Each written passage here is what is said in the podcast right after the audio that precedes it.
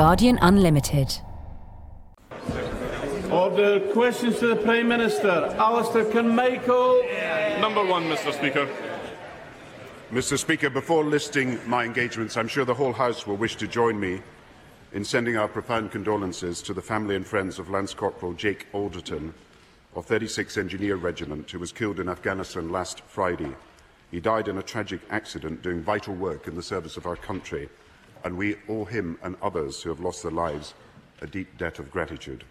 Mr Speaker, this morning I had meetings with ministerial colleagues and others in addition to my duties in the House. I shall have further such meetings later today. Mr Carmichael. I'm sure that members in all parts of the House, Mr Speaker, will wish to associate themselves with the Prime Minister's expressions of condolence. Uh, does he agree that the growing humanitarian crisis in Gaza, resulting from the closure of the border between the Gaza Strip and Israel, is the most pressing concern to be addressed at the forthcoming conference at Annapolis? Will he make that the UK's first priority, and will he be pressing the United States government to do the same? Yeah. Uh, I, I'm grateful to the honourable member who's taken a long-term interest in these matters. Uh, the November the 22nd meetings at Annapolis uh, are a unique opportunity to move forward the uh, Middle East peace process, uh, to bring together uh, the possibilities of a viable Palestinian state with a safe and secure uh, Israel. Uh, and I hope that out of these uh, meetings, and we will press for this, uh, under the leadership of President Bush and with 22 Arab states involved, uh, we will find a framework document that can be moved forward over the next year with a view to settling all the outstanding issues. And I have to say this as he mentions uh, Gaza and also uh, let me mention the West Bank that if we can see tangible progress on security, then we, the United Kingdom, would be prepared to put a $500 million package of aid into this area so that economic reconstruction can take place. And we will call on the rest of the European Union and America to join us uh, in making it possible for us to show that prosperity can result uh, from abandoning uh, the violence of the past. David Marshall. Thank you, Mr Speaker. Can I congratulate the Prime Minister and everyone involved in Glasgow's successful bid to host the 2014 yeah. Games? Does he agree that this will regenerate the East End of Glasgow in the same way that the 2012 Olympics will regenerate the East End of London? And will he therefore liaise with Glasgow City Council and the Scottish Executive to ensure that this much needed regeneration does indeed take place? Let, let me congratulate uh, my honourable friend who has also been a prime mover in getting the Commonwealth Games to Glasgow. Let me congratulate Glasgow City Council, the Scottish uh, administration, and let me also congratulate uh, all those who played a part in securing the Commonwealth Games for Glasgow. We look forward now uh, to what I believe could be the best sporting decade in our country's history. The Olympics in 2012. Now we know we will have the Commonwealth Games in Glasgow in 2014. I would like to see, I would like to see the World Cup, uh, Rugby World Cup coming to Britain in 2015 and England will bid for the World Cup in 2018. A great sporting decade, and I believe everybody in our country will wish these proposals well. Thank you, Mr Speaker. I join the Prime Minister in congratulating Glasgow on winning the Commonwealth Games. Will be a great success for our whole country. And I join the Prime Minister in paying tribute to Lance Corporal Jake Alderton, who died in Afghanistan on Friday. Our troops in Afghanistan are doing vital work and they have all our support.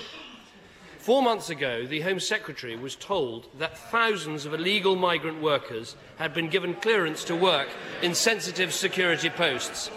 Why wasn't the public told? Because the Home Secretary acted immediately. What the Home Secretary did, what, what, what the Home Secretary did was put in place the security checks, which means that all new security workers are checked and it means also that all existing workers are going through checks, checks which will be completed by the end of the year. Uh, the security agency wrote to employers the, in the middle of August to tell them that we were stepping up our checks. These checks are now moving forward, and the likelihood is that all checks will be finished by the end of the year. Instead of just talking, she acted. I, I didn't ask about what the government did. I asked about what the Home Secretary said explanation. And the explanation the Prime Minister gives simply isn't good enough. The reason people weren't told is it would have been politically embarrassing. That is what the emails say. The Home Secretary was told, and I quote, any announcement about illegal migrant workers would not be presented by the media as a positive story. Her private secretary said she, the Home Secretary, did not think the lines to take are good enough for press office or ministers to use to explain the situation. That's why the public weren't told. Hasn't the government been caught red-handed putting spin in front of public safety? Mr. Speaker, it is what we did that matters, and I'm sorry. I, am sorry, Mr. I'm sorry, Mr. Speaker. He says it doesn't matter what we did. What we did is important to the security of this country. It is for employers, first of all, to check. It is for employers to check whether they are employing people who are illegally in this country. That is the first responsibility. The SIA is now in a position to do checks of existing workers as well as new workers. And I have to say, and I think the House should know, that when the bill setting up the SIA was being discussed in the House of Commons, the Conservative spokesman said that the opposition's approach is that it should not place unnecessary, overtly complex, bureaucratic or burdensome regulations. These were necessary to protect the security of our country. This is such a contrast with what the Prime Minister told us in May. This is what he told us that he would be like. He said he would be frank about problems. He said he would be candid about dilemmas. He hasn't been either. A simple question. Can the Prime Minister tell us when was he told about this problem? When? Home Secretary has been dealing with it right throughout the summer. it, it is an operational. It, it is an operational question, and I'm sorry. I'm sorry that the I'm sorry that the leader of the opposition puts so much onus on press releases. What matters is getting things done. And so we, we checked 6,000. Uh, let, let the Prime Minister speak. Prime Minister, order. Be quiet. The honourable gentleman, he's been quiet for a while now, so got to, got to keep quiet. Got to keep quiet. So, Mr Speaker, we have checked existing workers as well as new workers. That process will be completed by the end of the year. The right action was the operational responsibility of the Home Secretary, and she took the action. But, Mr Speaker, why won't he answer the simplest of questions? To say, I have to say to the Prime Minister that if he didn't know, that is serious, but it's not the end of the world. But doesn't, but doesn't he understand that if he won't answer a question like this, people simply won't trust him? So let me ask him again when was he told about this problem? Mr. Speaker, the arrangements for checking. The arrangements for checking had already been announced to the House of Commons some months ago. The question was what happened when we tightened the regulations. That was the operational responsibility of the Home Secretary, and she took the action that was necessary. I- am sorry that the Leader of the Opposition thinks everything should go through number 10. It is the Home Office that was responsible, and they took action. But don't you want to know about a major security lapse in our country? Prime Minister promised us the Prime Minister promised us a new type of politics. He said he would be open, he would be honest, he would be frank, he would be candid. Yet today he won't answer the simplest of questions. Shouldn't people conclude that everything he said about openness, about candour, about honesty was just spin? Mr. Mr. Speaker, the key, the key issue is what is actually done. And we took action immediately in July August, September and October. And it's for that reason that the Home Secretary was able to report yesterday that the checks on existing workers will be completed by the end of the year. We did our duty, not press releases, but action. Mr Speaker, yesterday uh, the Honourable Member for Newark, the Honourable Member for Portsmouth South and myself hosted the parliamentary launch of the Honour the Brave uh, campaign, along with Pearl Thrumble and uh, Helen Gray, two mothers who have lost sons in Afghanistan. The aim of the campaign is to secure a medal for uh, those men and women who die and are injured in combat. Could I urge my right friend to use his good officers to try and ensure that that medal is awarded to these brave uh, men and women and also those very courageous families who are supporting the efforts to secure peace in Afghanistan and Iraq. Yeah. I, I too join my honourable friend in, in, in passing my condolences uh, to the brave uh, relatives of Private John Thrumble and Private Chris Gray, who were both killed in Afghanistan in 2007. And I think the whole House uh, wants to honour all those who in Afghanistan have given their lives and all those who recently in Iraq have also laid down their lives for the country. The, the, the question of whether a new uh, medal for both uh, those who have been killed and those who have been injured is struck is a matter for the military authorities, first of all, to make a recommendation I know that this matter is being looked at uh, with an intensity in the Ministry of Defence. Uh, we look forward to hearing recommendations that are made, and of course we will support those recommendations, and I believe that the whole country does wish to honour those people who have given their lives and been injured in the service of our country. Vincent Cable. Speaker, can I add my condolences to the family of Jake Alderton? Uh, this morning the Chancellor wrote to me about Northern Rock and the government's commitment to minimising the cost to the public purse.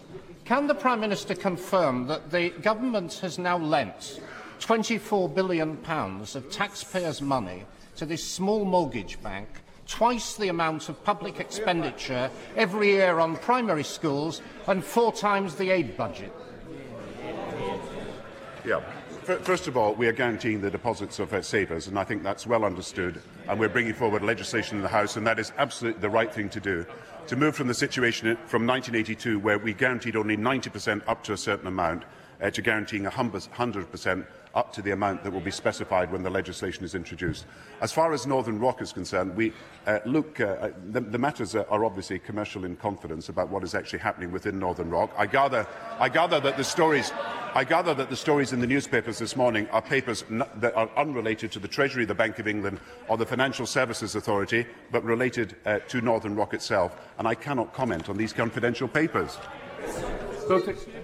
The arguments about commercial confidentiality are absolutely bogus. Why should, why, why should the taxpayer have inferior rights to the managers, the directors and the shareholders of this company? And if he can't tell me how much money has been lent, can he give this House an assurance that that loan will be paid back in full with interest in the lifetime of this Parliament. I, I think the right honourable gentleman, to be, to be fair, um, knows exactly what the situation is. It is secured lending that has been given in relation to Northern Rock.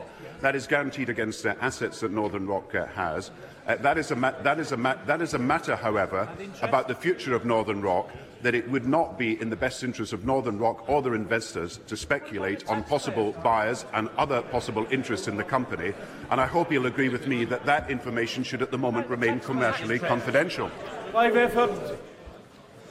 Can I add my uh, sympathies to those of my right honourable friend from my constituent, Jake Alderton, who died in Afghanistan last week. I met the family this morning and they're extremely proud of the work that Jake was doing.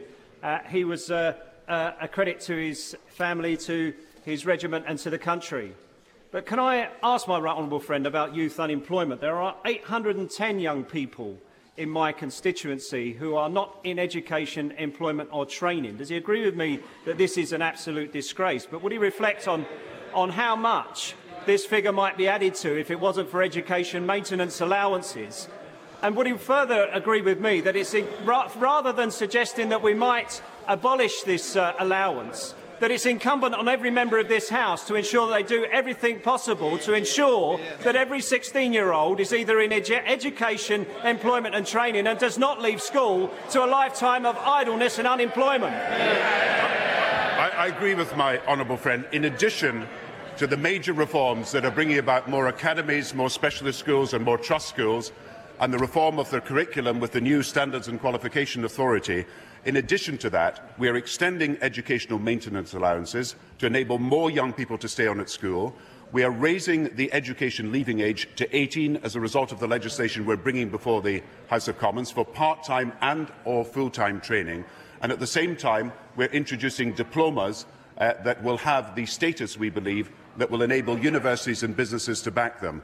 Now, when we introduced, uh, or governments introduced in the 1940s, the major educational reforms, the 1944 Act, we had all-party consensus uh, on that. I hope that even at this stage, the Conservatives will reconsider their position not only on educational maintenance allowances and on the New Deal for young people, but on raising the educational leave to 18. And I hope they will not fall into the trap they fell in on grammar schools. We want education for all, not educational opportunity just for a few. Adrian Sanders. Prime Minister will be aware that today is World Diabetes Day.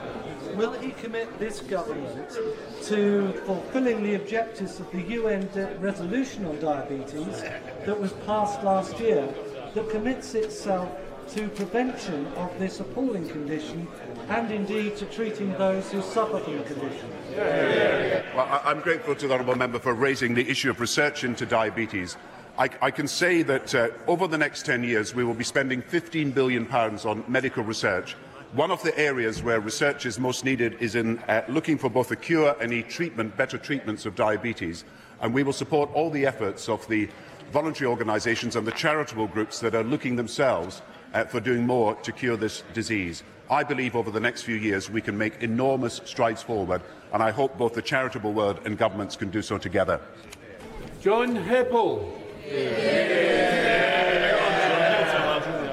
The Prime Minister agree that the British government would be left isolated uh, and without any credi credibility at all if, after uh, ratifying a treaty on Europe, yes. which, which had the support of this House yes. and, the, and another place, it then ignored the authority of Parliament and called for a referendum to renege on that treaty? If, if, Parliament, Mr Speaker, if Parliament ratified uh, the European uh, uh, amending treaty. Uh, and then uh, other people decided that there should be a post-ratification referendum, then that is the equivalent to renegotiating our membership of the European Union. And I thought, hope Conservative members, and I know 49 have signed a motion saying there should be a post-referendum ratification, will look at the damage that that will do to business, to industry and to jobs in this country. They have found a new way of creating economic instability in our country, and I hope the leadership of the Conservative Party will desist from it. Anne McIntosh. Given the rising price of food and the impact that is having on hard-pressed families and hard-pressed farmers, what is the Prime Minister intending to do to secure a steady supply of food for this country at reasonable prices, but with a stable income for our farmers?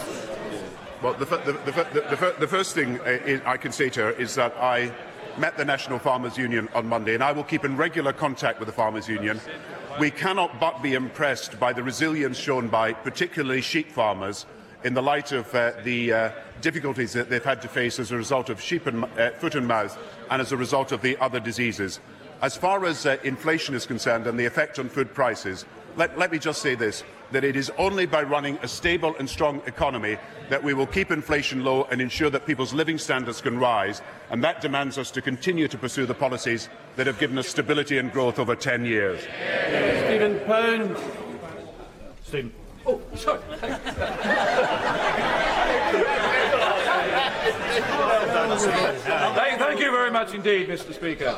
Uh, further to the Leader of the Opposition's earlier comments about honesty and transparency, can I ask my honourable friend, the Prime, my right honourable friend, the Prime Minister, what, whether he thinks it would be legally, my right honourable friend, whether he thinks it would be morally right or legally possible for a political party in this country to be funded by a person who is not a resident of the United Kingdom. No, it should not happen.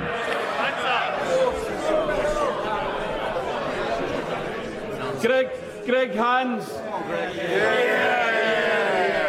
The Prime Minister will be aware that his predecessor spent considerable effort trying to have extradited Hammersmith resident Hani Youssef to Egypt.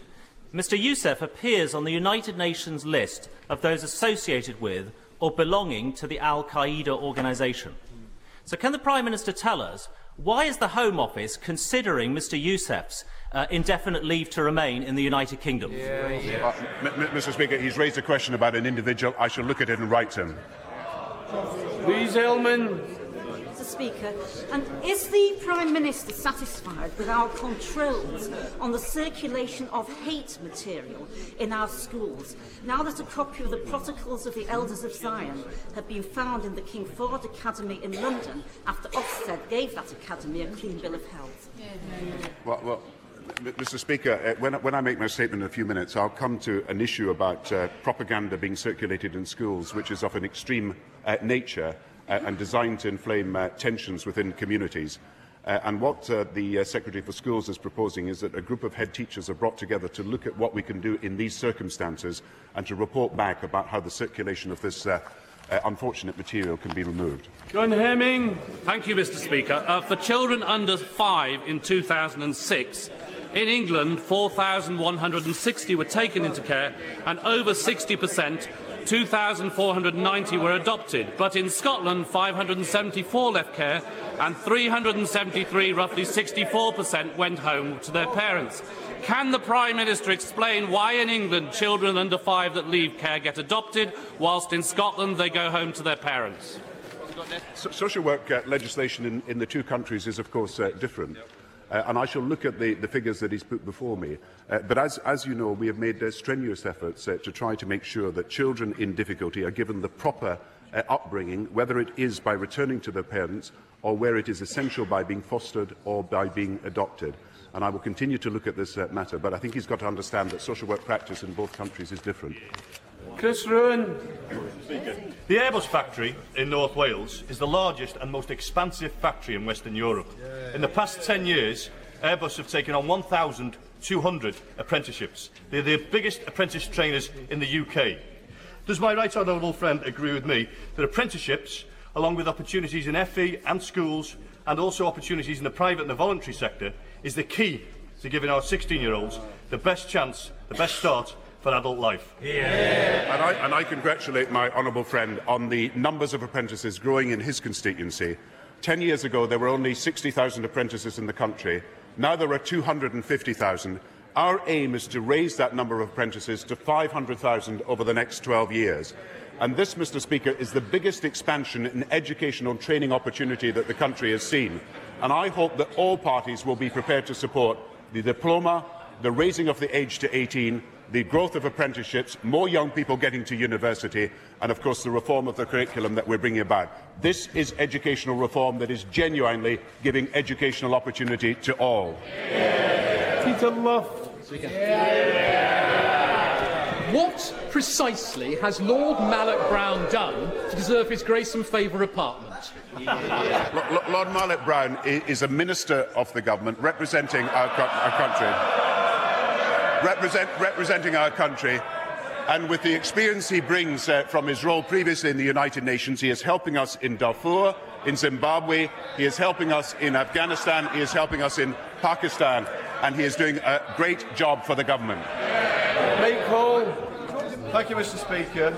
On Monday of this week, Ronald Castree was convicted of a murder that he committed 32 years ago when he murdered Lesley Molseed. That conviction was only possible because we've introduced a national database on DNA, which the parties opposite voted against. What does my right honourable friend have to say to members of this House who have been talking tough on crime this week, but when it comes to votes in this House, don't back that talk up? I, I have also to say that DNA and the use of it has increased convictions for rape uh, by a very high number over recent years. And I hope that all uh, members of the House will reflect on this new evidence, uh, that where we are able to bring people to justice as a result of the use of DNA, it justifies the legislation we brought before the House of Commons, and I hope we can gain all-party support for it in the future. David Evennett. Will the Prime Minister join me in acknowledging the hard work of Bexley Council in partnership with Bexley Police in being tough on licensing issues in the borough? I know the Prime Minister doesn't like answering questions, as we've already seen today in the response to my right but will he recognise the detrimental effects that his government's licensing acts having on town centres with regard to antisocial behaviour, binge drinking and noise nuisance, and do something about it? As, as, as he knows, a review of the 24-hour licences is already underway. As he may also uh, want to know, I'm meeting the uh, retail industry over the next few days to talk about the practices in relation to the selling and marketing of drink, particularly the dangers that befall uh, teenagers as a result of that. I also want to bring, meet the drinks industry to look at what they are doing in relation to advertising and warning young people about the dangers of binge drinking. And yes, we will look, uh, as councils are looking at, areas where young people are congregating in numbers uh, to drink and see what can be done about that. I agree with them that we need to take action on this, and we are taking action in these areas. Dennis Skinner. Uh, does the uh, Prime Minister agree that uh, 1992 will always be remembered for being the year of Black Wednesday, but it was also the year of the Heseltine pit closure plan, which marked the end of every single pit in the Derbyshire coalfield. Since that time, and a strong economy, we've got 3,000 jobs on the colliery sites already. Next year, with the opening of the 29A junction, there will be another 5,000 jobs. We have dragged the area from the depths of Tory degradation brought a new lease of life to the coalfields. That's what separates us from the Notting Hill mob. Mr Speaker, so sometimes uh, the members opposite are in danger of forgetting that under their previous government, three million people were unemployed. And they must not also they must not forget that under this government, we have reduced unemployment by a million. 300,000 single parents have found work. We're reducing the numbers of people on incapacity benefit, and we're only doing this because we have stability and growth in the economy, something that never happened when the Right Honourable Gentleman was the economic advisor to the Conservative government. you, Mr. Speaker. The Prime Minister may be aware of a recent cross-party inquiry report which examined whether our servicemen were put in danger's way when, it, when they were present at the British nuclear test during the 1950s. Given that other countries have much tra better track records at recognising their duty of care to their veterans, including the US, which makes for automatic compensation, Will the Prime Minister meet with the Honourable Member for Norwich North and myself in order to try to progress this matter for the benefit of these dignified and loyal veterans? Yeah. Well, I, am I'm grateful to him for raising this issue, and I, of course uh, I will meet uh, him and his uh, honourable uh, uh, friend. Uh, and let me just say, and, and, my honourable friend, and, and, let, and, let, me say, the government recognises and is grateful to all servicemen who participated in the nuclear testing programme uh, and their, their, their, service ensured that Britain was protected uh, during the Cold War. But I have to say that well-documented procedures were in place to ensure the safety of uh, servicemen participating, uh, and most ex-servicemen uh, were found to have little additional exposure. But if there is any new information that is to be brought to bear on this, I shall be very happy to look at it. David Taylor, question 11, Mr Speaker.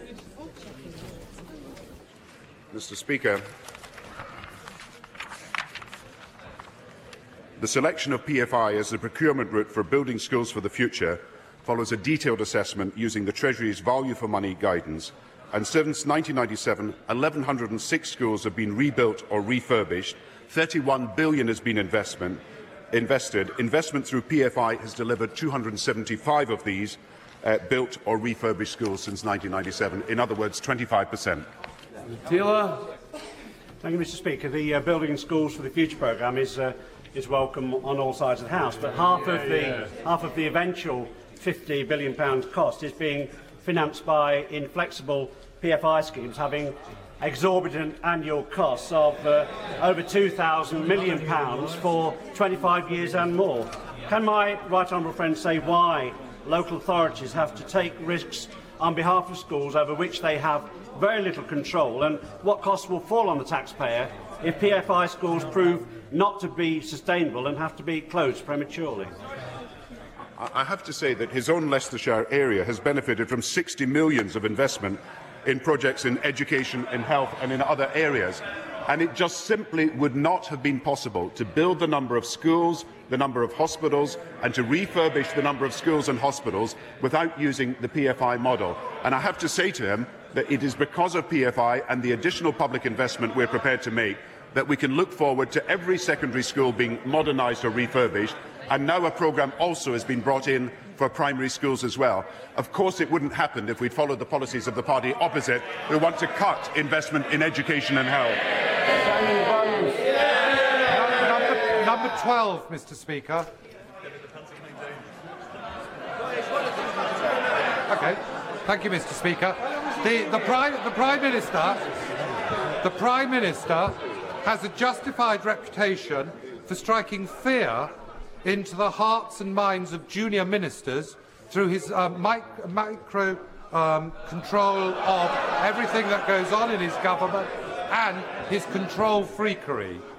Why, why won't the Prime Minister answer the simple question of my right honourable friend, the member for Witney, when did he know about the problems in the Home Office? This was a matter for the Home Secretary, who was taking all the action that was necessary, and she dealt with the problem in a calm, efficient and dignified way. Order. And there's more discussion of today's news every day from 12 noon on News Desk. That's Guardian Unlimited's daily news podcast at guardian.co.uk slash podcasts. Guardian Unlimited.